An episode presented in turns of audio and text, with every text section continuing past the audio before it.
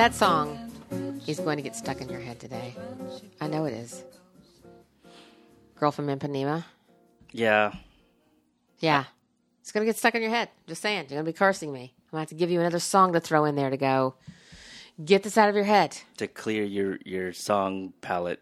You'd always just use sound and color. I always go to like, that's my default um, head cleaner these days. Sound and color by Alabama Shakes. So if you get caught up with Girl from Ipanema in your head, um, I think uh, the point of that song is to um, kind of call back to an old school era of white dudes who go looking for brown ladies with long legs to be their wives. But we'll get to uh, all the Trump references later. This is Mr. Robot, episode three. Um, I'm sorry, season three, episode six, Kill Process.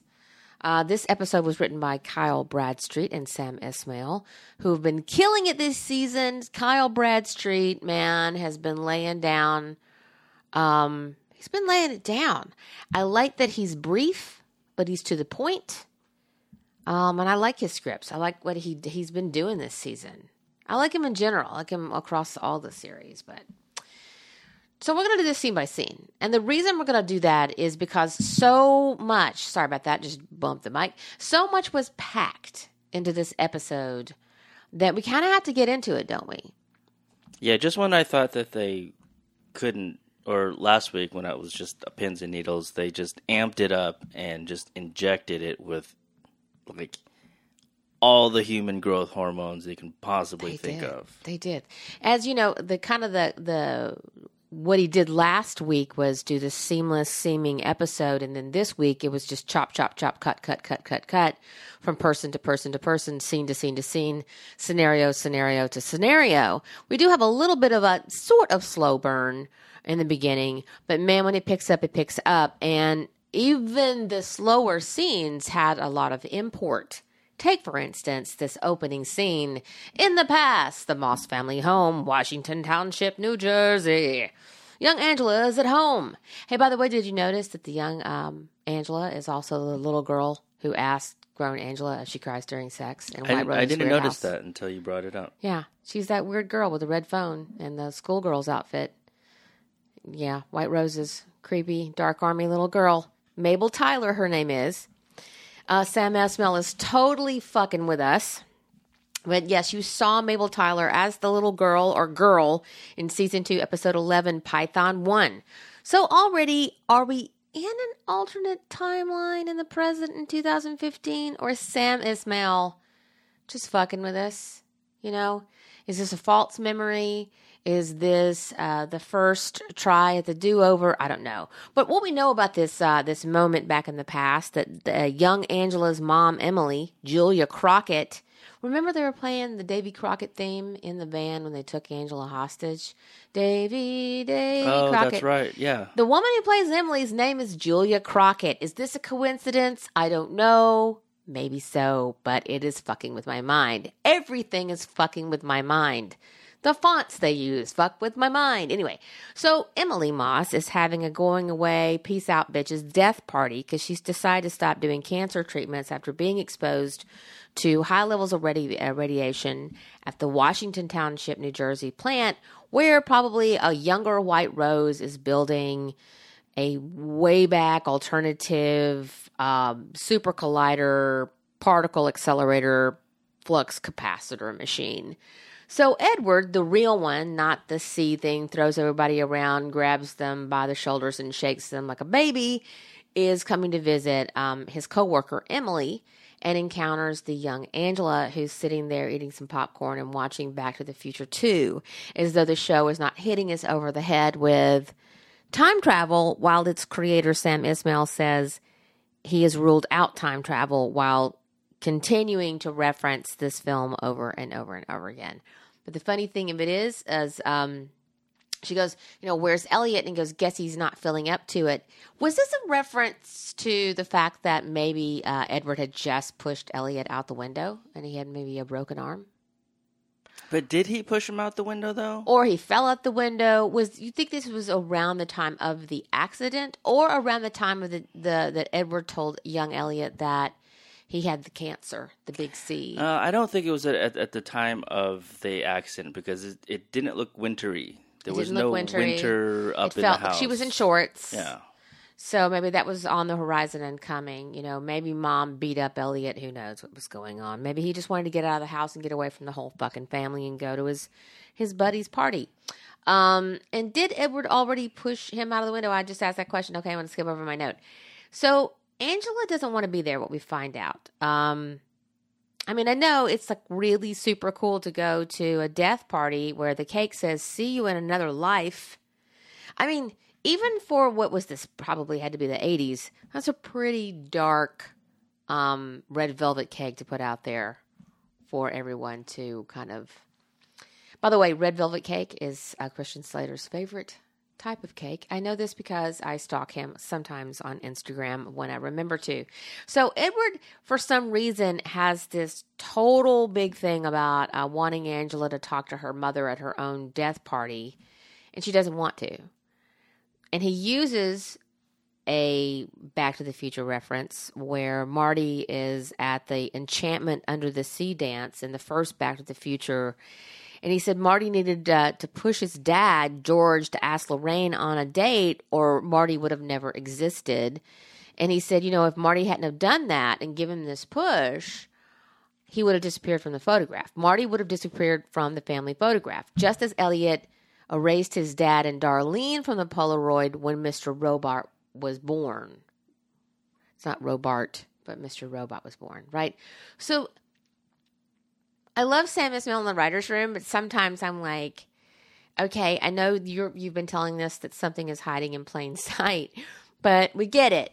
We get it. You're we, on the one hand, you say there's no time travel. On the other hand, you keep doing all of these uh, hints to time travel when maybe what you mean is alternative universe or other chances or whatever the big sci-fi maybe thing that's going to happen. Yeah, there's a there's a lot of that that alternative um, outcomes. Yeah, with a big fucking baseball bat, dude. Like this whole opening scene is just like, here you go.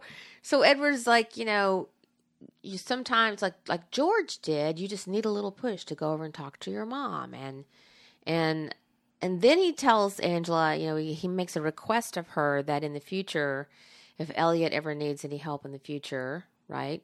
Um, can you just give him a little push, okay? Knowing that he, as um, a real live human flesh person, Edward is not going to make it uh, that much further than Emily Moss. He's probably going to die soon thereafter. I wonder if I wonder if at this point he already knows that he's sick as well. I think he does. I think that he He's shows just not up. as far along as Maybe not, or maybe he's closer. Who knows? I just know that he knows that he probably was exposed at the same time to the same amount. I mean, we all hit all of our um, stages of cancer in different ways, so maybe he was a little bit further along.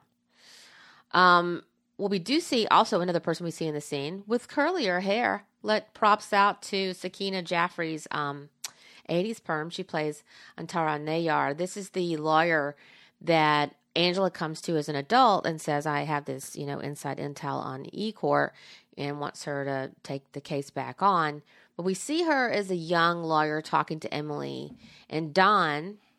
Uh, this is Angela's pop. And talking to her about, you know, hey, I wouldn't be doing my job if I didn't bring this up again. And then she starts talking about this anonymous benefactor. And on that, Don like gets up and just leaves the conversation abruptly, causing Nayar to say, Did I say something wrong? And Emily kind of shakes her head and just goes, Never mind. Um and she goes, Look, you know, this person he wants to take care of your treatments. And Emily's like, nope, I'm done with the treatments. Thanks, but no thanks. You know, hence the I'm out of here, bitches cake. So, who is the benefactor? Who do you think it is? well. I mean, when, it's got to be somebody somebody obvious to us. yeah. well, I I initially thought you know second time watching was uh, it was White Rose because she was running this program. Yeah, she would have been I so mean- sorry. That's what I thought. We were trying for something. Because obviously, if you're trying to get this particle collider or whatever the hell she's doing, this flux capacitor off the ground, you don't want to kill all the people who are smart enough have- to make you it ha- you- happen. You, have to look out after your employees because remember in that one scene that um, the Aldersons had that too. They had someone, you know, uh, uh, offering to pay the bills. Right when uh, Elliot's in the emergency room, you mean? Yeah. like with the doctor. Yeah, and, and and Edward's all like someone's taking care of it. So someone is handling these twenty six people who are exo- exposed. Washington Township have a benefactor coming along handing out checks. Now, at first, when I first watched this, and I've watched it four times now, and still missing a bunch of shit, so I'm not a genius even by a long stretch. Um, I thought White Rose as well. A younger White Rose, obviously, who's like, I feel really bad about exposing all these people to radiation while we're building my my super machine that's going to change everything. But then I started looking very closely at what happened. Don Moss gets up when this comes up, and then it started puzzling my mind. Uh, and what I've been trying to do with all things Angela, where to put her, where to place her, why does she do what she does, why has she been bugging me so much, why does she seem like so all over the place, and how is she Her existence operating? tickles the back of your brain. It does. It just, and so I started thinking about who is Angela Moss. And I'm not saying that I'm the only person who came to this conclusion. I wrote down my thoughts. I thought about them for about a good couple hours, and then I went to look for other like minded individuals, and they agree with me that Philip Price is Angela's father. And I'm convinced of it by now, and here's why. If you look at all their interactions, um, he gifts her with the guys who got her mom sick. He probably couldn't hand her Colby, but he could certainly give her the two low level um, mooks that he could get rid of, right? So that's one uh, a gift. He uh, he's shook in Turkey when Zhang brings up the fact that he met his pet project Angela. His face falls. Here's a man, Philip Price, who controls the world uh, as he knows it. And the fact that Zhang, his mortal enemy, it has his hands on this girl really bothers him. The way he asks her to go to dinner on his birthday, he's not wanting to go to, to dinner with Angela because she's some hot young thing. I feel like Philip Price could pay ten thousand dollars a night for a call girl and never even feel it. He doesn't need a company. I think he wants to go to birthday to his birthday dinner with his daughter. He also got uh, Elliot fired, like no questions asked. It's a favor, and the way he handles it is something you would do for your kid. There's many other reasons I could go into. The way Angela has been angling to take down E Corp and how he she's always been on his radar and how her father Don reacts to her when he finds out that she's working for Ecor, the company that killed his wife, and also the man who is her actual biological father. I think the way, if you go back and you look at those performances between Portia and Cristofer, I think that uh, Michael Cristofer, you'll see that there's she's been on her own mission from the very beginning to take down Ecor. Um, and in one way, I think just as a proud father, he's uh, appreciating her determination. Otherwise, there's no reason that Philip Price would even be remotely giving someone like Angela the time of day. Yeah, you make a lot of good supporting. Uh, uh, yeah, there's a lot of evidence that we. I, I see what you're saying. I just, I'm just not convinced yet. Not yet. But you, a lot of the things you say do point to that, or or will would would suggest that. Yeah, I, I you know I think also does she know that her Price is her dad? I don't know. Um, I would say that the big twist twist is that she knows, and she's known for a while that Price is her dad. But I know that Don Moss has refused to take any kind of benefactor's money, and he's deeply in debt. When uh, Angela goes to stay with him after she loses her job at Allsafe, um, she finds just you know piles and piles of like debt paper, and Don Moss would rather just like you know, eat shit and die in debt than uh, take this man's money. So I think Philip Price, who, and again, if you can look at the timeline, it's like, I know there was a guy before Philip Price that Zhang White Rose got rid of, but looking at that timing, I still think Philip Price could have been there. And and the reason why he maybe he's always hated White Rose and had this hatred towards Zhang is that Or that he pet w- project yeah. killed the woman that maybe he loved. Maybe the only woman he ever loved was Emily Ross, and Zhang's stupid pet project to capture some moment killed his in the present. No, Price love. didn't have to be CEO. He could have been a, high executive He at the could have been. time. It, he, didn't- he didn't have to be. He could have also been, you know, you know, some sort of uh, president of something or just a quiet benefactor somewhere else. So, I think Price has actually crossed the street to set himself up in opposition of White Rose from the way back because he killed his baby mama. I think That's so. interesting there. I think this is an old feud. I hadn't um, thought of that. and I think it's long. And I think White Rose didn't discover who Angela was or what she meant or anything about her until um, she was about to off her. She was White Rose was distracted by focusing on Elliot carrying on his father's work and comes across Angela and finds out who the fuck she actually is. I think that might be the big thing that Esmail has been telling us to figure out all along. I might be wrong, but it's just watching a lot of Portia this season and just thinking on her and her face and who she is and how half of her seems to be a cold, cut off robot person who can do some kind of cold shit. That reminds me of Price. I think she makes him proud. And I think the way he handles their initial meeting makes it feel like he's like, oh, you're that girl. He peels off hundreds of dollars and gives it to her to go and buy shoes.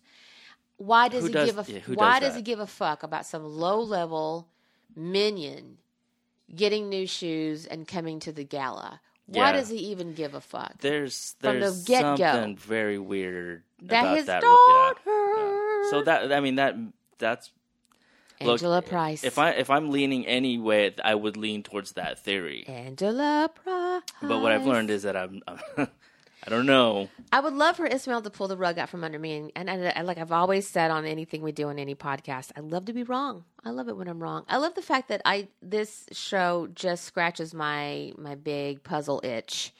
Um, and get we'll get to puzzles later, but like it just it makes me think, and I love it. I really do. Anyway, in this scene, uh, Nayar uh, vows to continue the lawsuit in Emily's name, and then you know you know, we know that Nayar really only gets to a certain point and hits a dead end. And, and I think it turns her into an alcoholic. I think uh, E Corp in general makes her feel like, you know, this is the world, fuck it. And because she seems very hopeful at the time and carrying on in Emily's name. And when we meet Nayar, you know, in 2014 15, she's, she's, She's- definitely got a drinking problem. Yeah, and she's working, you know, battery cases. Yeah, she's covering up you know, shitbirds from all over. So then we see the young Angela walk up and um, tells her mom like, "This party is fucking weird. I hate it. What are you doing?" And Emily says this kind of weird thing. She says, "You know this isn't goodbye." Angela says, No, I know what dying is. You're never going to see us again, not dad, not me. Emily says, No, listen, I'm always going to be there for you no matter what. You want to know what I believe? That this isn't the end, that there's another world out there for both of us, that we'll see each other again and we'll play and dance and bake and sing. I guess that's their things. Doesn't that sound beautiful? Will you believe with me? Now, because Emily works with Edward, I have to believe that she's an engineer alongside him and that she's been building this flux capacitor, particle accelerator, whatever, Mahufa. And I think she means this literally. I don't know if your take is that take, but the way I'm reading that is she is saying to her daughter, this is possible. She's not saying, you know, one day I'll see you in heaven, little little Angela. Yeah, if- I think she means we Yeah. if our shit works out the way it works out, I will see you again. Yeah, it, it's because of what what Esmail is doing. I, I I do believe it's literal. It's not it's not a naive religious type of Right. jibber jabber that you tell kids. Oh, you know, there's a heaven and and Right. you know all that bullshit. Santa Claus is going to be riding a unicorn Yeah. in the clouds. So, because we literally cut from Emily Moss's face to Angela's face on the day of this big E Corp attack, this Dark Army attack at E Corp, where she's talking to Elliot. And, you know, he's telling us with these shots, he's saying, Your mother was working on this project with Edward Alderson and, you know, 24 others. So, this is highly possible and White Rose in that that meeting in the room where they used the Angela lookalike, Mabel Tyler. He she said to her, "Hey man, this is what your mom was working on." Edward Alderson and Emily Moss and these other folks were working on this machine that makes sure that we can be in another we can skip over to an alternate timeline. And that's what they gave their lives for. And if you'll just believe with me, we can achieve this. So I mean, for bigger picture, White Rose has followed the lives of Angela and um, Maybe. Elliot. Although I feel like when White Rose. At least Elliot. I think Elliot for sure. But I don't think she's even really given much thought to Angela. I think.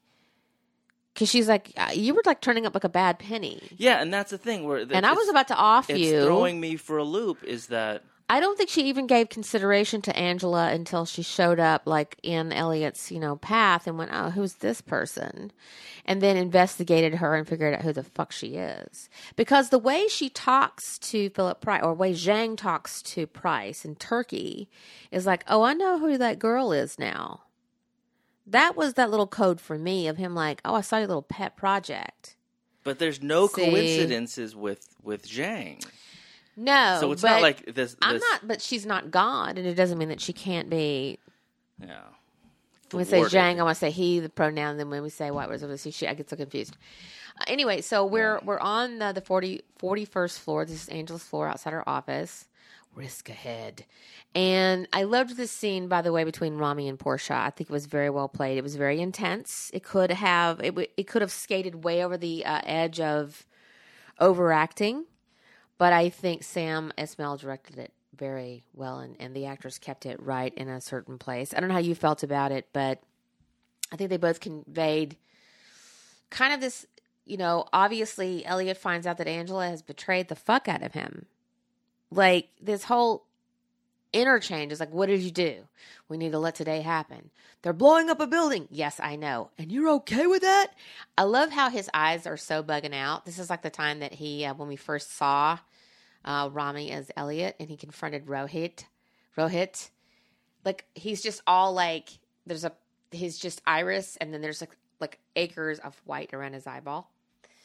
And he pulls her into her office as these these looters are coming in and they're going crazy and and she tells him, "Hey, your revolution's about to succeed. Isn't this, you know, what you wanted? He just needs the courage to see it through." Going back to the German proverb in the elevator in the last episode about perseverance is an art.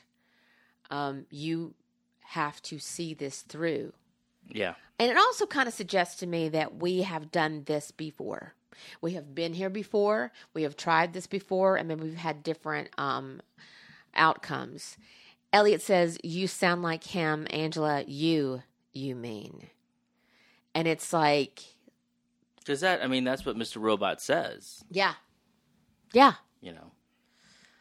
And Elliot's like, I need to stop this. And then Angela goes into, you know, about what White Rose is doing. She's going to change everything for the better. And, and all of a sudden, Elliot's like, What do you mean you met White Rose?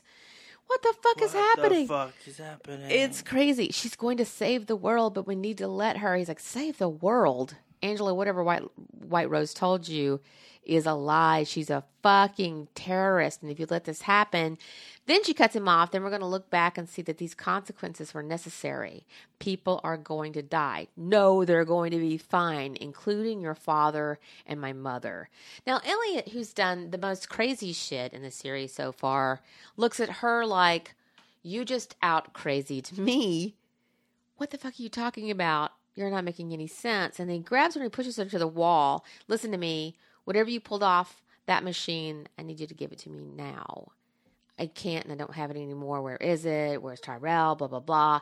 And she pushes him off of her and then turns her voice and her body language as she faces away from him changes and says, I'm sorry, Mr. Alderson, but are you even allowed to be in this building? I heard you were let go this morning. And Elliot is he's realized all this stuff in a compression of literally less than a minute that his longtime childhood friend has betrayed the fuck out of him, that she's been working with Tyrell, that she knows White Rose, that she believes in some sort of kind of crazy nonsense about changing it all and saving the world, and she's not about to even remotely help him thwart this attack. And that all this time that he trusted her this is the only person he could trust she was manipulating him. She was using him and this little overhead shot of uh, rami where the tears are in his eyes. He's heartbroken. He's pissed off but he quickly makes sense of it. His brain computer is very quick. I would have had to process this for two months. Elliot does it in a matter of seconds. And he looks over at the red wheelbarrow bag that Hamburger Man left with Angela, probably containing a gun, so she can off herself or someone else. Everybody's really bad at their suicide packs on the show, unless you're Chinese. And he figures it out. He starts in his brain to remember Tyrell's poem. So much depends upon a red wheelbarrow glazed with rainwater beside the white chickens, the only English that Tyrell's dad knows. And it explains to me so much about what the red wheelbarrow is. What is it? This is one of the things that Tyrell brings into the hack, the master plan. And I think Red Wheelbarrow and White Rose are pretty funny people. I think they quickly convert um, this Chinese restaurant in a key location and make it a red wheelbarrow so they can have a bunker underneath that we're getting to. Uh, an homage to their lead hacker and to one of their patsies. I think it's a tongue in cheek reference. Um, I'll get to more of the design of that building. Because Elliot wonders out loud was that me or was that Dark Army? But I think Dark Army just kind of borrows from that and goes, it's all kind of the origin is from Tyrell because they're setting him up to be the biggest patsy of all. Anyway, um, but what we get from this is that Elliot looks down at the bag and goes, That's exactly where he is. He's at the Red Wheelbarrow. So now we're at Darlene's FBI apartment, and she's being grilled by Dom and sort of by Norm about seeing Elliot. And she goes there without a wire. And Norm says, What did you tell him? And Darlene says, What I had to. Now, what did Elliot and Darlene talk about?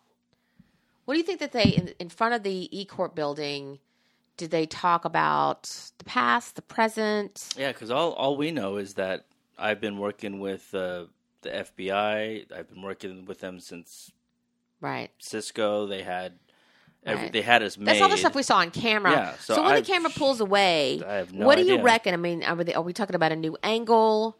Um, you know, a way to save themselves? Are they revisiting the Vengeance Pact?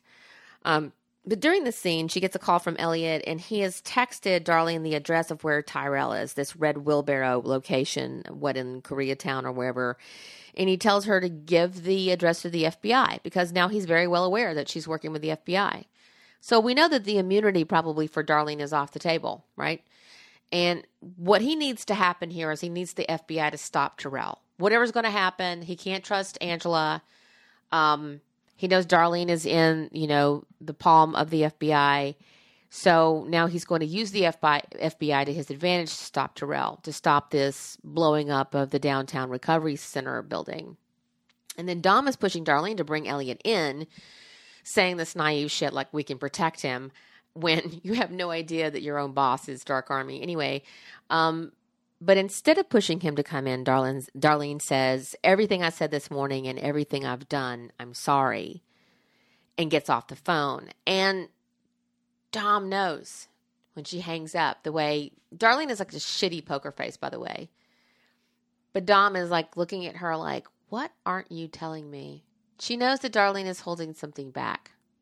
And again, we don't know what those we don't know exactly what that is and what what kind of plan that Elliot and Darlene have uh, made, but you can bet that the, the Aldersons have made a plan. They are nobody's fool. So now Elliot's on the move, and he can't access his backdoored machine. He can't log in because of the riots and all the protesters and shit. So he's got to log into the UPS, and that's located at the recovery building. So now Elliot's running, going to be running right into the downtown recovery building, and you're like, "Oh shit! Yeah, Are they that was a going to kill surprising. Elliot in episode six of season three?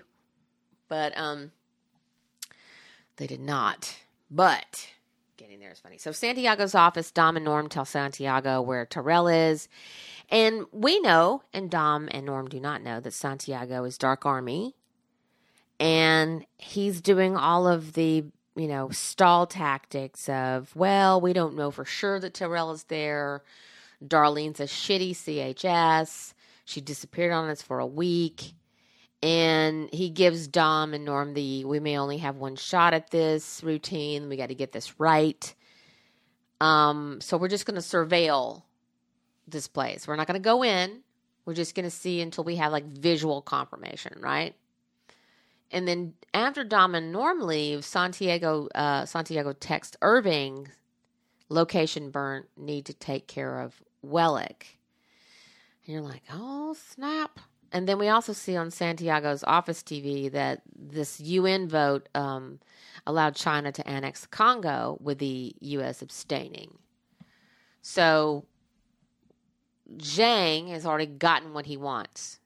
He's gotten his coal mine in the Congo without eyes so he can continue his project of the flux capacitor particle collider flufla machine. And then we're at Mar-a-Lago. I think when you and I first watched this and we saw like the glass land on the Mar-a-Lago napkin, we were like, I guess they're going to go there with this whole Trump thing.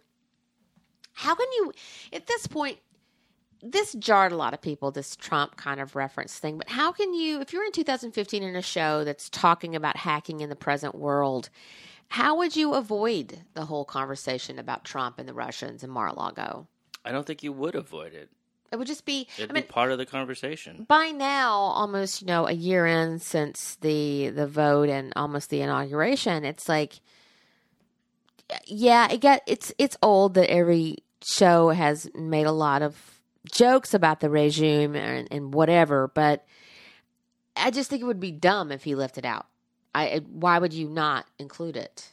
Yeah, and I like how I like it's it's actually his peers who are are passing the judgment. Of course. it's, these other billionaires, other world leaders. Exactly. I I think that is that's really that's really cool to see, and it's not just citizens complaining. Right, and taking know. sides and playing uh, football politics. Yeah. These are the the one percent of the one percent who are sitting around, you know, making jokes about him and um and how they kind of lead into it. You know, Zhang is at the bar, and Price joins him and gives him his congrats. You know, um, and you know on, on his Congo vote that you know, hey, you got your Congo annexation, and then you know, Prince ta- uh, Pr- Price is talking about you know the soiree that Sergey is throwing. You know, don't want to miss it. And he said, "Did you see that buffoon of an owner, meaning Trump, in the lobby?" Um, meaning, I kind of got the idea that they didn't know that Trump was going to be like the guy, but they were like, whatever the Russians are throwing together, I guess we're on board with that. We'll just have to look at what he's cooking up. Um, but the joke was, you know, Trump's a buffoon. The Mar-a-Lago is like, a, you know, a ghastly, tastelessly, Tasteless. These pink wall, these pink lit walls. yeah, red roses, and just how it's kind of like old man throwback. Again, hence the music girl from Ipanema. This is a, you know, a, a grown white man's version of a really cool exotic song about a young girl underage from Ipanema. Um, probably to do with some sort of sex scandal uh, now in the present day. Don't want to ruin that song for you guys, but I'm kind of picking up that maybe that's what they were kind of laid down about that. Little, I think, would anybody know in that room that this uh, buffoon was going to be president. So, um, and then he's asking Zhang about the accord uh, to approve his eCoin because this is Price's big thing. He wants eCoin to be the new currency um, of the world. And Zhang says, All will be done by the end of day. You have my word. And Price is like, Oh, thank God that's settled. Almost kind of shocked that it was seemingly easy.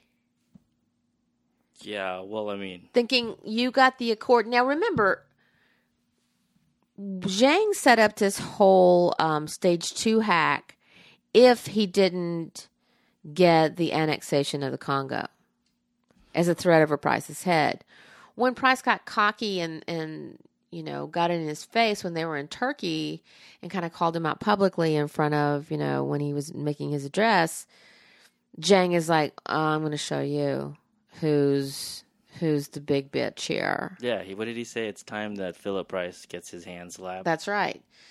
So I think I don't know how this is going to affect it. We'll have to see how the story plays out. But will those seventy-one facilities being destroyed devalue eCoin somehow?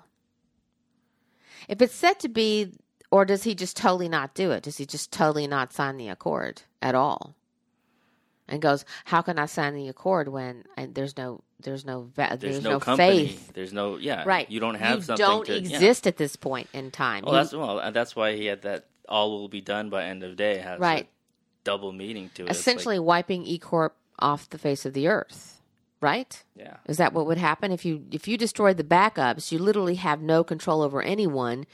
So how can you be empowered to hold the currency of the world if you just don't literally have a leg to stand on? Yeah. All your financial uh, information Went boom. is is gone. We are kind of burying Lee, but if you've seen the episode, this should not be a spoiler to you about how this episode ends. But how we get there is really cool. I know on the way out of the room, they body shame Trump. Uh, he's invited Zhang to go boating, and uh, they talk about his too tight, too short swim trunks. I love that uh, Price quips hanging brain, and Zhang does a spit take. And then there's nothing to talk about after they kind of like get their business done and body shame Trump. Um, Price kind of awkwardly leaves. And then after he leaves, Zhang gets a call from his lover assistant, Grant, Grant Chang, and uh, Tyrell's location has been compromised because Elliot figured it out from the bag and called it into the FBI. Now the Dark Army knows, and Zhang says, Well, that doesn't change anything. You know what to do. yeah. I mean, it, yeah. Everything's already set in motion. Right. So Elliot's make his he's making his way over to the downtown recovery building, and the fire department has been there. I guess his kind of half baked, uh, off the cuff uh, bomb threat has done some good because they've evacuated the building. But by the time he gets over there, after leaving E Corp, uh, there's like a false alarm because basically he's saying I I left them no bomb to find and no one's going to be looking for a sophisticated hack such as like setting off the the battery with hydrogen, filling up the room and blowing things up. So Elliot starts telling us what kill process is. It's when an unwarranted process is running and you need to terminate it. I need to kill stage 2 before it kills anyone else. So this next sequence, which I think is my favorite of the episode, I really loved this entire sequence um, that runs throughout. And there's a lot of again as uh, an antithesis to the last episode. This is where we just we're just chop chop chop chop chop scene scene scene scene action action action action to the very race to the end. Um, he goes to a conference room, gets in the elevator. I think he he steals. I'm sorry about that. He steals a uh, security guard's um, ID and gets in the building as they're letting people back in. He takes the elevator to a conference room, pulls out his tech and gets on his computer, and then he does discover that Angela Tyrell robot whatever worked around his patch, and the Dark Army signed their own malware with a cloned HSM. And by the way, Rami when he's typing at the computer here on his Origin computer, he looks like a he looks so Simpson like, Beaker esque. I don't know. He's just very funny. Um, so now Elliot's got to roll it back. He wants to put uh, the clean version on that's going to overwrite Tyrell and Robot's malware. So this is going to give Elliot time to revoke the stolen keys. Okay. So he's about to hit the enter button and he starts to crackle out like, why can't I do this? Why can't I start the restore? Which calls back to season one in the pilot where Elliot can't delete the Raspberry Pi. You Yeah, know, leave me here. they didn't have that that uh, the crackling sound effect back then. Right. So now that's sort of harkening back to that time where it's like, leave me here. Where I think, you know, in season one, the pilot, he had a more healthy, if you can say that, relationship or an unknowing relationship with his alter. Now that he's aware of Mr. Robot, there's that kind of fight for space in his brain. Uh, and then he looks down and he's wearing the Mr. Robot jacket, which freaks him the fuck out. So he's kind of half robot, half Elliot. And then he slams himself against the wall. Next, he's in a cab uh, and going, "What the fuck?" Like he's he was in the conference room. Now he's in the cab, going to Houston, uh, Houston and Avenue A. And Elliot's like, "When did I say that?" The cab was like, "20 seconds ago." And he sees by the cab's clock, 11:57, that he's lost about 15 minutes. So Mr. Robot sent him out of the building and put him in a cab to get him away from the recovery building. So he makes the cabbie pull over and he yells at him to like stop. And Elliot slams into this partition in the cab. And this is the beginning of the Rami Malek Bash Fest. My favorite part of the episode. Um, he runs out of the cab toward the recovery building. Rami didn't have any weight to lose. He probably lost another like 10 pounds. He knows these batteries are already loaded and the hydrogen is filling up in the battery room, right? So, this explosion he's explaining to us could happen in two hours, two minutes. He really doesn't know. There's no like precedent for this. He's just trying this out. He knows that it's going to explode eventually, but he really doesn't know. This isn't like cutting the red wire, blue wire. So it's it's a race against time. And Elliot even says to us, "Why do we always cut these things so damn close?" I love the show is like winking at us. So now we're at Darlene's FBI apartment. She's calling Dom and wants an update, and Dom refuses to tell her anything, but also hits back with, "Hey man, whomever you're protecting, I sure as shit hope they're worth it." And Darlene is like really frustrated because she's like, you know, you guys wouldn't be shit without, you know, Elliot calling in this tip about where Tyrell is, and she just can't sit there anymore. You know, putting her puzzle together and drinking her whiskey. She's also out of whiskey and noticed her the bottle's empty. And she sits there for a beat and then she grabs her coat and leaves her apartment. She's like fucking out of there. We don't know where she's going yet, but it's like she just can't sit still. So now back of, at Dom's desk, she is also sit uh, sick of sitting at her desk and just you know waiting this shit out. And it's funny. She asked Norm if Norm if he's uh, hungry, and then they code talk about going to lunch, right? Meaning, let's go to Red Wheelbarrow. I get the feeling that these two have had this in their code of lunch means let's Yeah. just go to the side of wherever we're not supposed to go to, and they go. Um, again, there's so much shades of Fight Club in this season, and that's one of those we're not supposed to talk about. You know, his name is Robert Paulson, kind of thing. Um, now we're at the Red Wheelbarrow bunker, and Tyrell is in this underground lair.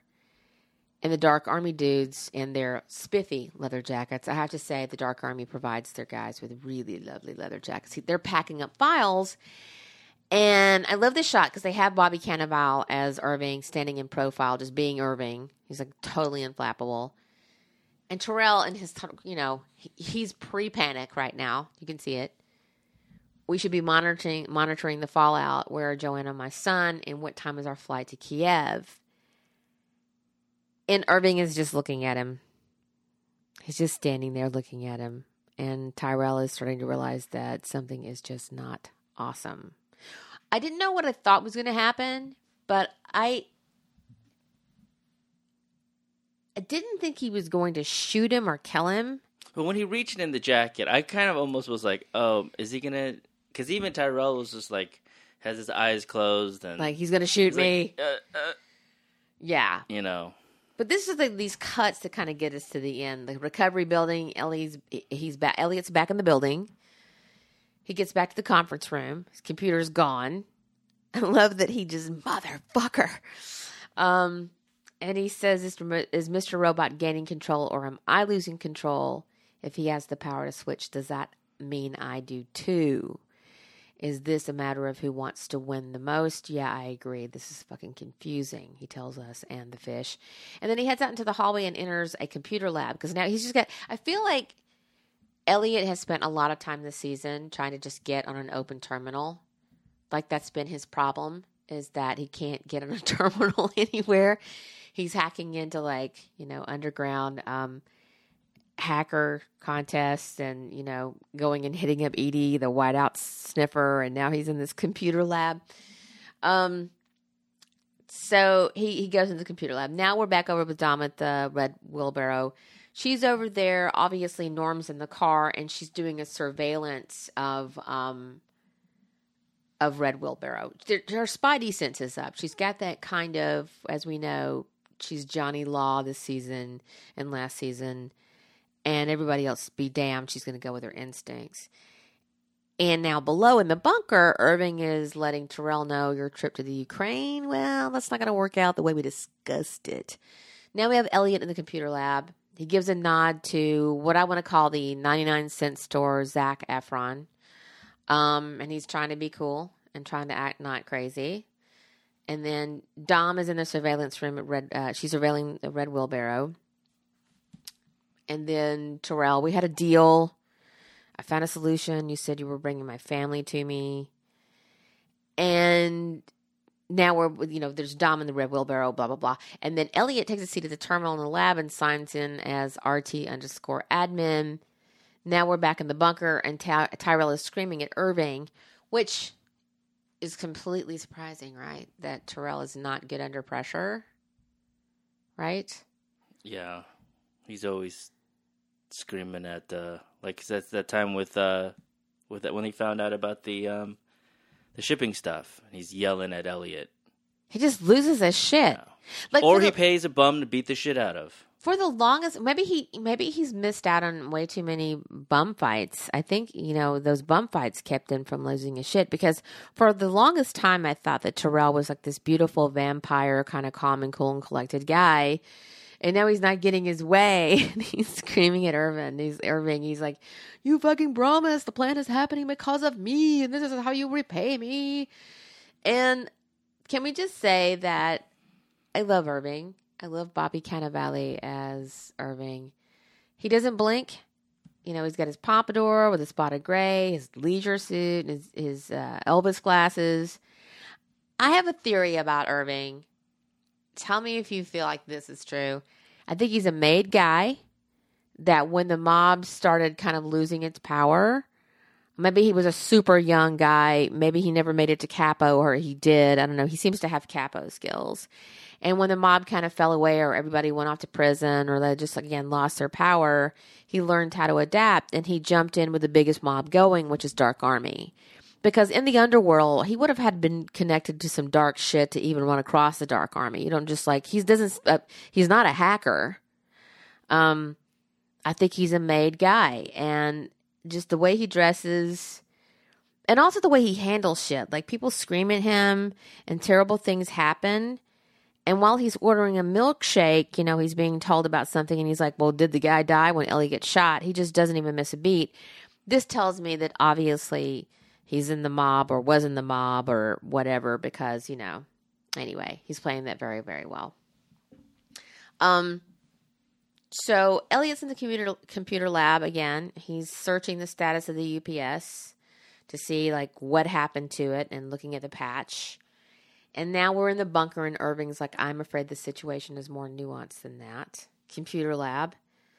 Um, he's searching the progress of the UPS, UPS, and he glitches. It's twelve twenty eight. No, I need more time. And you see Robot stealing something from him again, and he's he comes to in the elevator. And Elliot's like, at least he didn't get too far this time. He's lost five minutes, right? And as he goes and swipes his card in the elevator, he's like, This isn't one of our bullshit stalemate prison chess games. In this case, a stalemate means. Mr. Robot wins. So the stakes are very high for him to be able to communicate, control, reason with, fight Robot. You know, they're not sitting on, you know, a picnic bench playing fucking chess. This could mean people die, right? now we're in the bunker again. So Tyrell is like, so this is it. This is how it's going to end. And that's that moment where Irving reaches into his jacket, his suit jacket for something. And we think, is it gun? Is it whatever? And he pulls out an envelope, which I think is a little bit creepier. Right? Yeah. And then we're cutting to Dom surveilling Wheelbarrow and looking around. And this is when I really started to notice that this red wheelbarrow used to be a Chinese restaurant. It's so obviously been um, thrown together in these six weeks that they still have the Chinese patterning on the wall and they have these happy looking animals that are ready to be slaughtered, uh, smilingly so. We'll come back to decor later. Um, so Irving gives these instructions to Tyrell below in the bunker from where Dom is standing, and he says, Follow the instructions inside and then burn them. And then Dom upstairs decides, I'm to, you know, I'm to order some food. And in the bunker, Tyrell's like, You're not to kill me. Irving turns to go and then turns back and says, Tyrell, I'm sorry. And I think he means this. I think Irving, who will tell anybody anything, who's probably seen a lot of shit, feels bad for the guy. I wonder if they told Tyrell in that letter that his wife is dead. That's a good question. You know, That's a good question. and I wonder if that's the part of the uh, the I'm sorry. Yeah, because why would he say that and Yeah. him going like what? Maybe that is what happens. Um I don't know. And so now we're back at the recovery building and Elliot is running down the hallway. He gets back into the computer lab. There's the 99 cent Zach Efron standing there.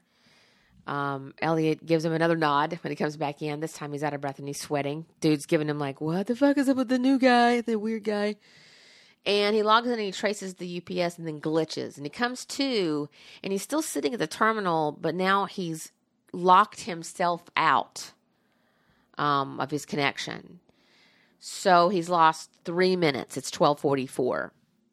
Um, so Elliot has an idea. He's like, I'm running out of options. Instead of fighting, maybe it's time we talk.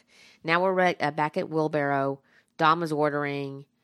Um, she quizzes the checkout girl who's talking about how long they've been open. Computer lab.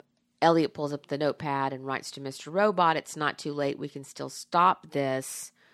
I think something like, We are not murderers. Yeah, that was a very interesting way to communicate with Mr. Robot. I thought. I think it's, I You liked know, it. through a you know I'm going to text myself this message, and when I read it, I'll have this conversation. I thought that was kind of cool. in a way, it's like it works for us as the audience to kind of see how he's bridging the partition because they used to talk.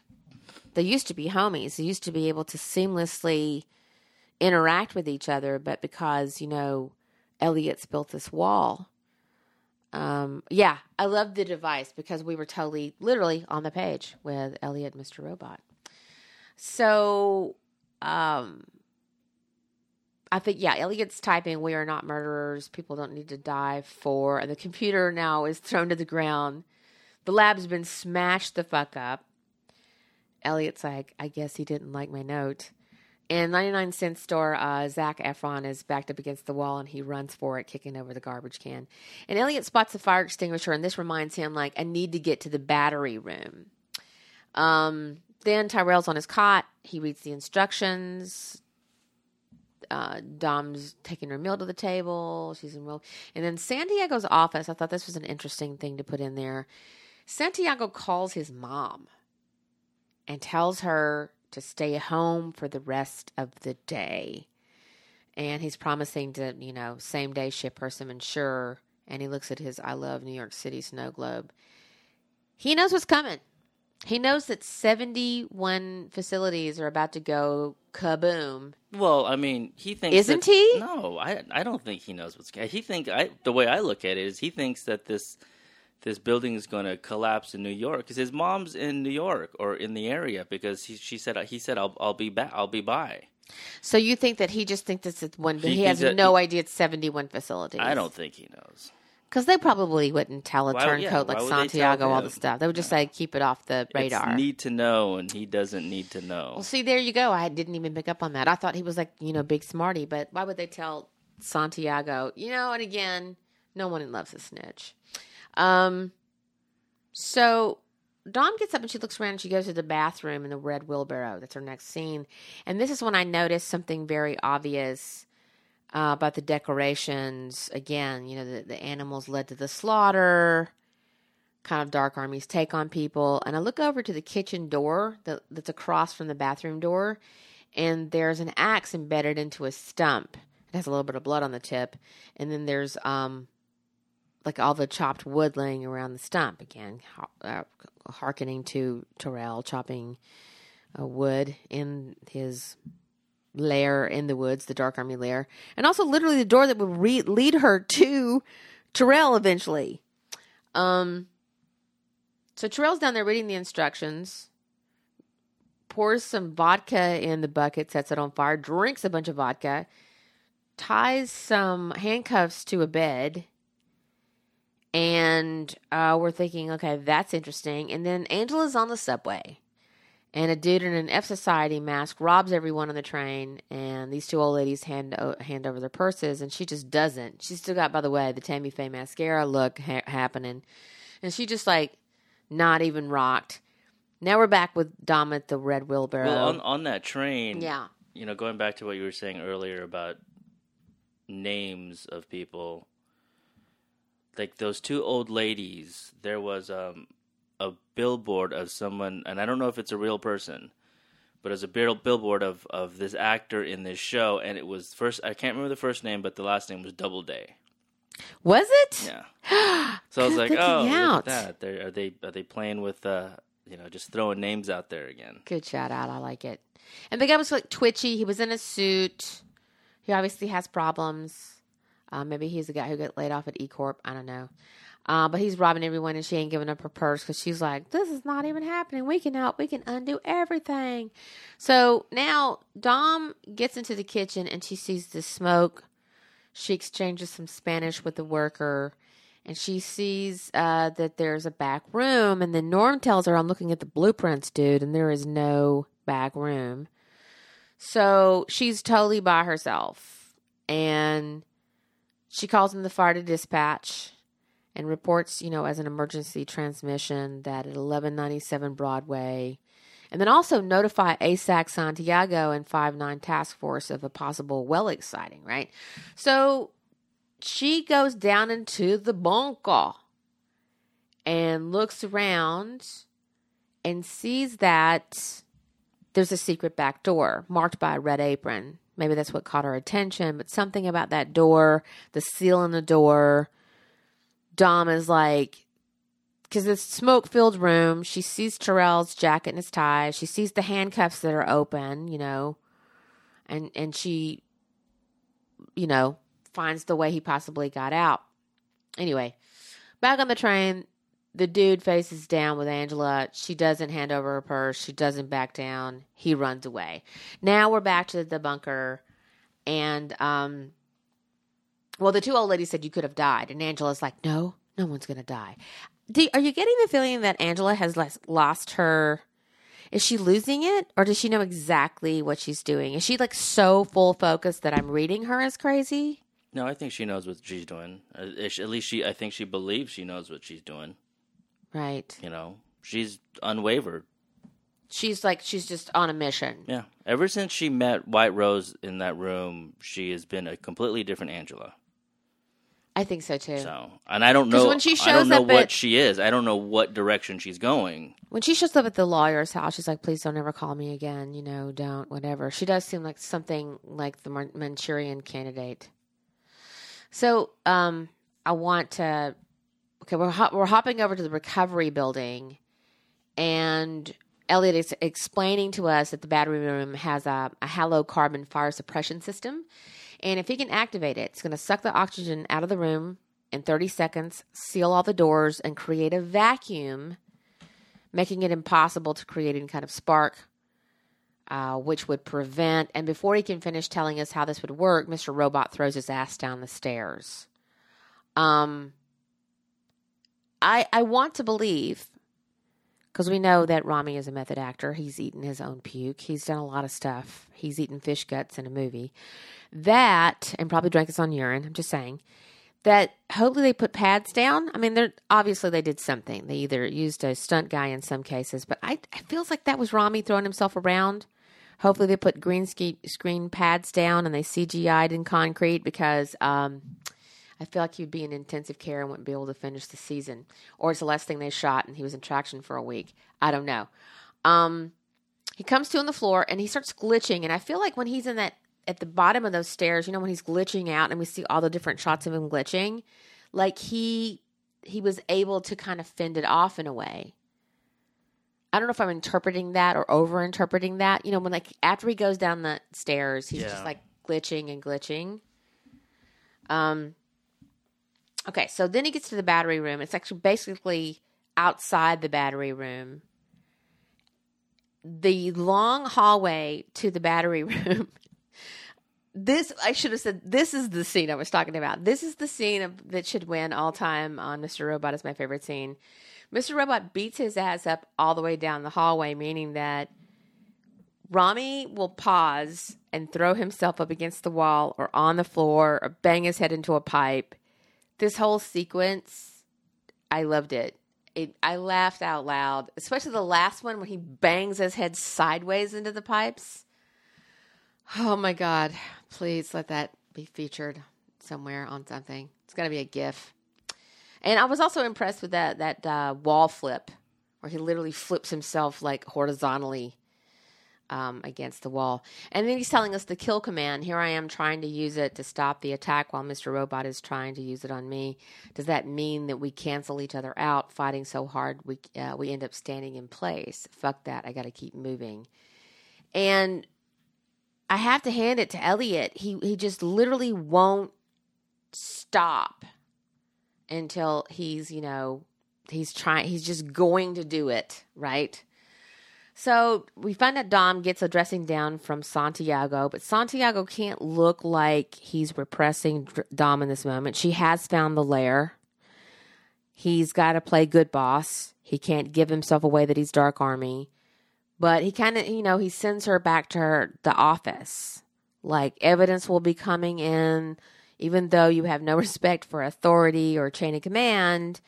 Evidence is coming in, so you should go back to the office now we know where Angela, I mean, where Darlene is gone. We're at Angela's apartment. She's still got um, Tammy Faye mascara. She has not changed uh, her clothes. And Darlene, favorite line probably um, of the episode. I can see your big ass eye open up. Yeah, so, that was that was pretty funny. It's pretty dope. I love how the show just sort of makes fun of like you know the actors on it. They're all in the know.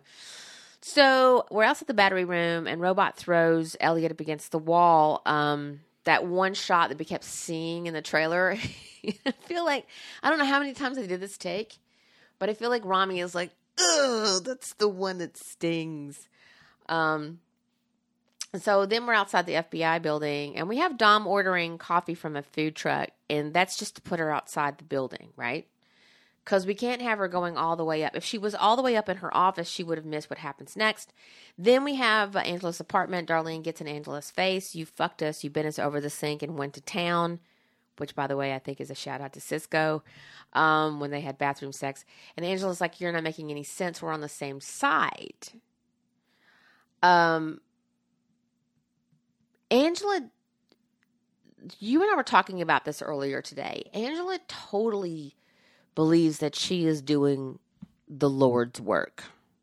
Well, she's the only one who is committed to the plan that Elliot and Darlene started the whole yeah season doing. So That's right.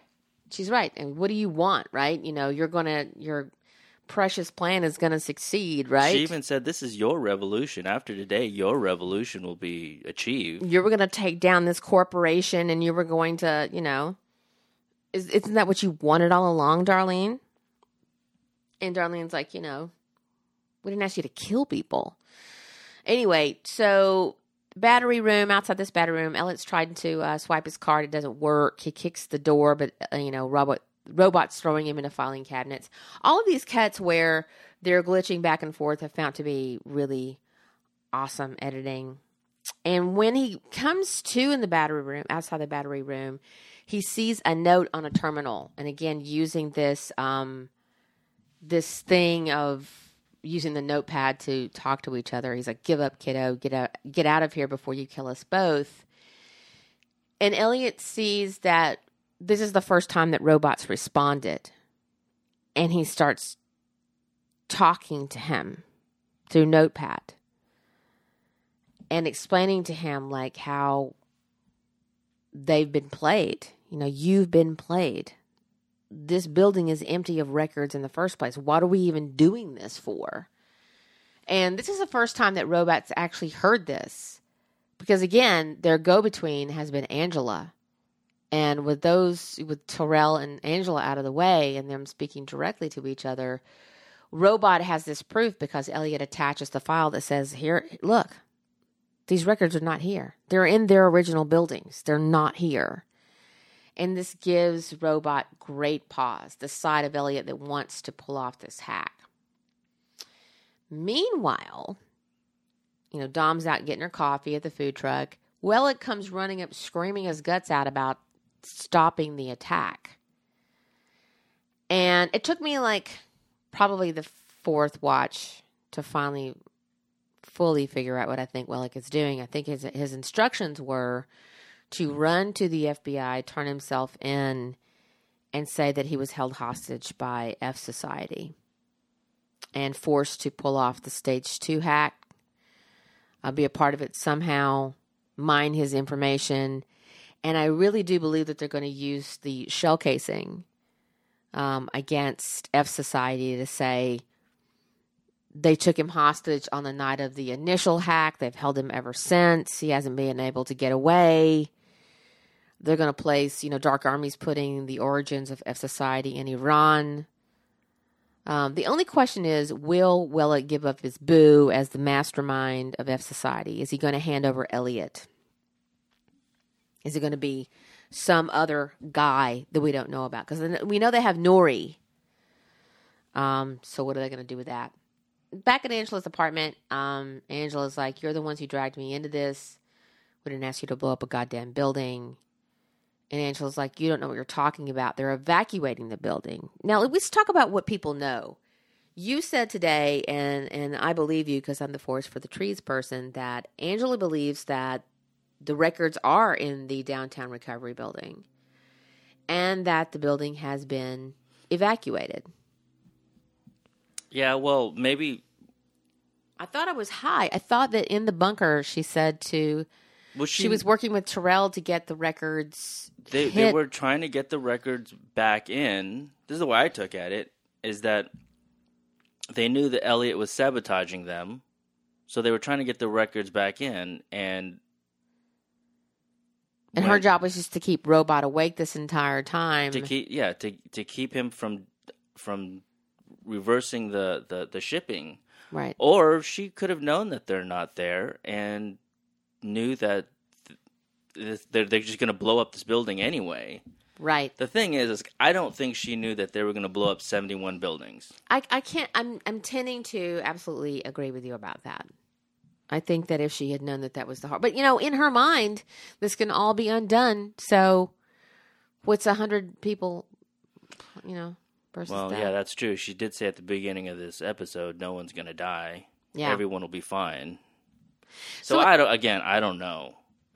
So we go outside the battery room again. This is again we talked about this. this is the Elliot and Robot talking to each other and like, what are you even fighting for? There's no paper records here. Blah blah blah.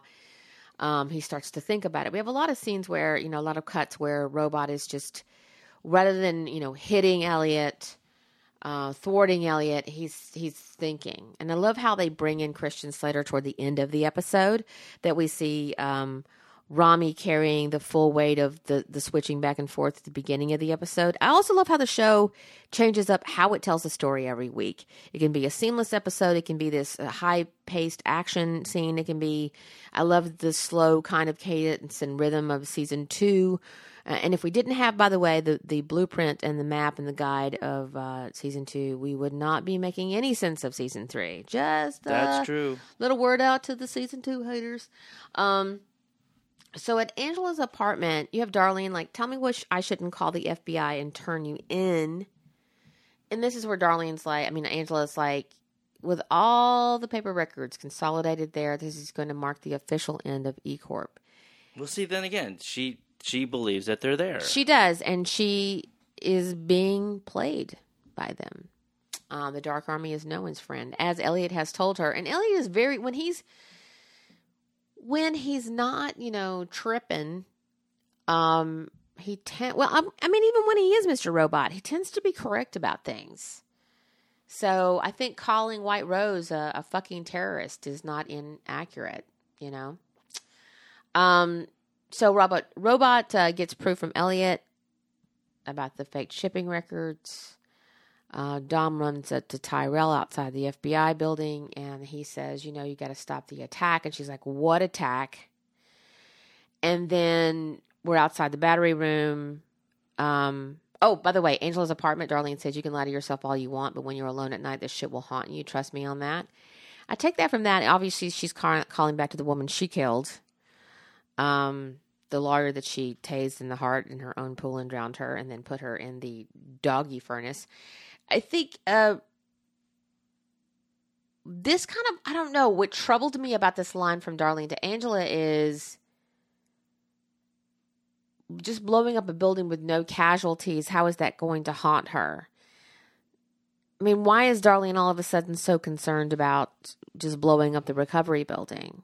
I don't. I don't know. Uh, The line seemed out of place. I think. I think it's just the whole Darlene's whole this season has been very out of place to me. Just because in season one they were all ready to blow up Steel Mountain with all the people in it, and there wasn't a a whole. You know, she didn't bring up anything about well, we gotta, we can't, you know, we gotta, can't kill people. I just, Darlene is just really weird. Angela's really weird. Those two characters, there's something not wrong, but something up Esmail's sleeve with these two that will be revealed later on. Yeah, because we don't have the the full knowledge No. that Angela And it Moss will is make- Angela Price and it will Darlene has a total deep dark sense. secret. Yes, You know, Darlene is Joanna's long lost sister. Anyway, um, so Robot finally hears Elliot's plea to help, help me open that door, and um, and he does. Um, Robot goes over and just dismantles the keypad, gets Elliot in, and um, Elliot's able to go over and lodge the uh, the door open and pulls the halon release. Uh, by the way, just sort of a side note. I don't I didn't notice the corridors too well, but aren't there just like cameras all over this fucking building? And didn't Elliot just leave his like fingerprints on the halon release valve? And doesn't he have a prison record? And isn't that easy to like okay.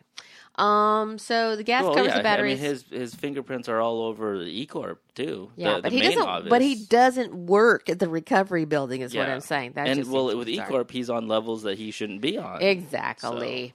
Um, so the gas covers the batteries. He's he's like, we have this triumph of music, and Elliot's like, he did it. We did it. So finally, it looks like I'm not sure. It's the beginning of we're reunited, and it feels so good that Elliot is possibly open to talking to his alter, Mr. Robot. And, you know, he's walking out of there pretty triumphant. By the way, I love that shot where you know, Rami leaves the room and then we cut over and it's Christian as robot through the window. Lovely done. And we go to this narration. So here's Elliot walking along the street and he's having this kind of heroes kind of narration and and we feel like, okay, you know, he's done something cool and he's like, so what now? Am I forever in limbo, not knowing which side I'm really on? And what about Mr. Robot? Does he now understand that Tyrell and the Dark Army have corrupted his alleged revolution?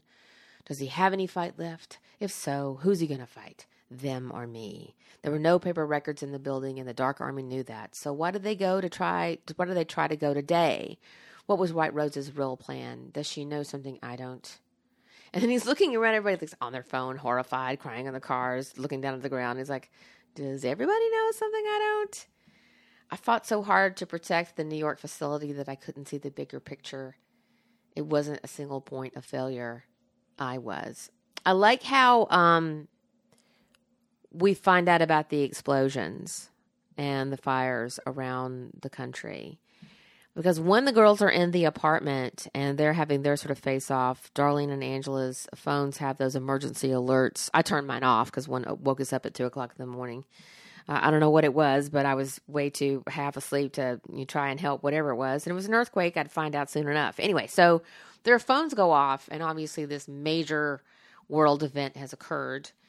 Um, and Elliot is the way they reveal that he finds out is he walks up to a storefront of like TVs and is watching it with about like nine, ten people as the reports are telling us, you know, that 71 facilities have been hit and it looks like it's strategic. So their real revolution was hijacked by the, the string pullers, the real string pullers.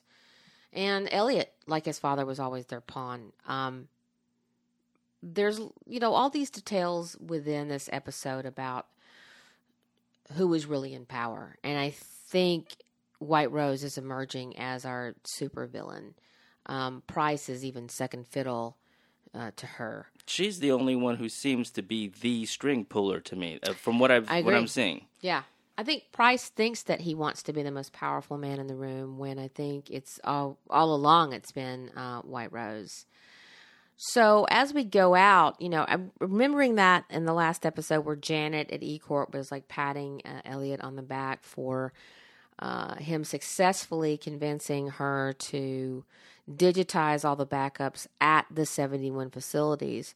And what he actually ended up doing was getting more people killed by doing that because Tyrell, using the full force of the Dark Army, decided to strike all of the facilities. And only a psychopath like Tyrell would even begin to pull this off uh, after he feels like he's been betrayed by Elliot. So, and Elliot doesn't know what all Tyrell has done. He knows that because of him, no matter what, rather than a few hundred people dying, now it's into the thousands plus. Um, could be our, you know, what would be the show's tantamount to the next 9 11. So, yeah. Um, this was White Rose's kill process to me. Um, as much as Elliot was trying to use the kill process to thwart uh, Robot, this was White Rose's day. All right, so miscellaneous stuff. Uh, did you notice Young Angela's house? There's a VHS copy of Pump Up the Volume. Shout out to Christian Slater in his younger days, yo. Uh, Lost Boys, Mystic Pizza, She's Out of Control, and Pretty Woman. I'm sure Reddit has um, tied the show and all of its theories to those several movies and beyond. Um, I would say that uh, it was distracting, and I'm sure there's an inside joke to it. Did you did you pick up on the Enchantment Under the Sea cab?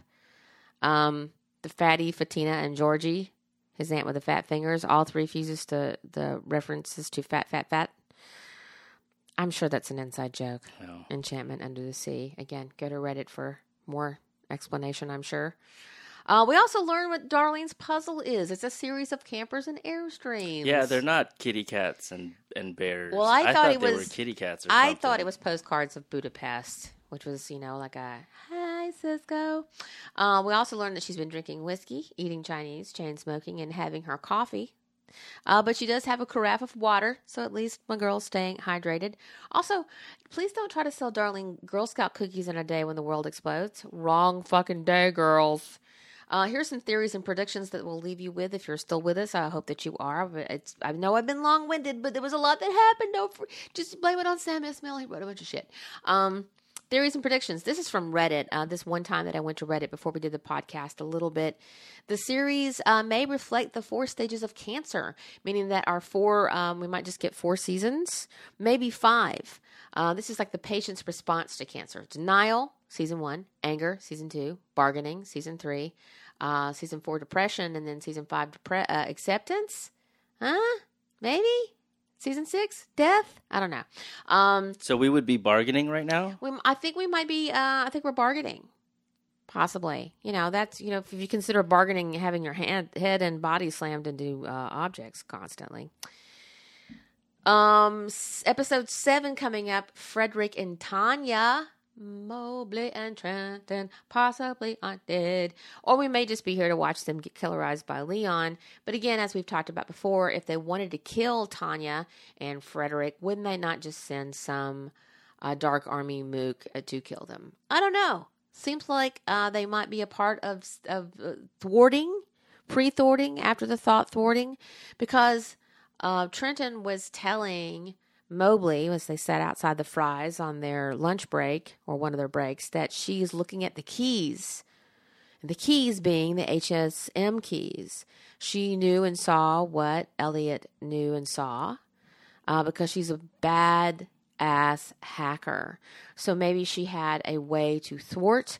I think there might even be something to the fact that she may have saved off a version of these keys to have an undo, if you will, because she says to something about everything. she has. A, she actually says undo uh, to Mobley. So maybe then- Trenton is our only hope, or maybe she's got a, a um, another role to play in this. then then what's what is then that's gonna totally bum out Angela because she wants her mom and Yeah, so it, I mean you can't always get what you want, as the Rolling Stones will tell you.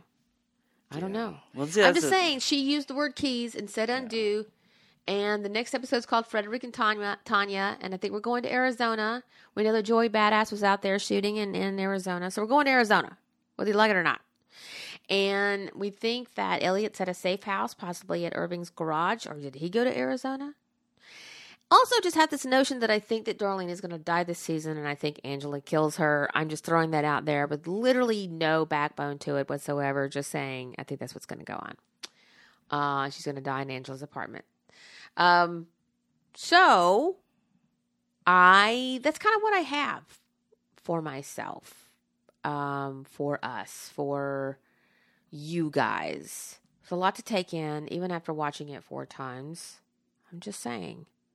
I don't know what happened. I think I know what happened. I'm not even sure if I'm real anymore after watching this episode. Yeah, I always find myself trying to theorize about something, and then my own theory is contradicted by the next theory. Right. It's just, it's so. I don't. Do you know what I feel like? Is Do you I, not enjoy that? Does it bum you out? No, I think it's great. Okay. I feel like like that one scene where Elliot Alderson is running down the, the corridor and I'm him bumping my head against the wall. Yeah, that's how we all felt watching You that episode. I agree. I do. And you know, it doesn't even knock any sense into me. I don't even like become Mr. Robot. I just knock myself out and just think dumber thoughts. Um, don't forget to follow us on Twitter. We are at Ashland Podcast on Twitter. We are also at Ashland Podcast on Facebook. How clever is that? Uh, so join us. Uh, come and weigh in. Be nice. Be cool. Don't be a dick. Um, and thanks for listening. We have more and more listeners every week uh, from all over the place. The Russian Federation. Thanks, guys. Da. Welcome. I don't know. I don't know how to say anything except for da. Uh, but shout out to the homies over in Russia. Um, and the other guys who join us, Wales and the UK and Canada. We got a lot of Canada homies. I think what what did you say? Algier, Algiers. Algier, man. What's up, Algier? Hello. Uh, so please keep coming back. It works if you work it. Um, and we will see you next week. Obviously, episode seven is going to be killer. We got what four to go. Going to get her done. And guys, just remember, control is an illusion. Wear a helmet.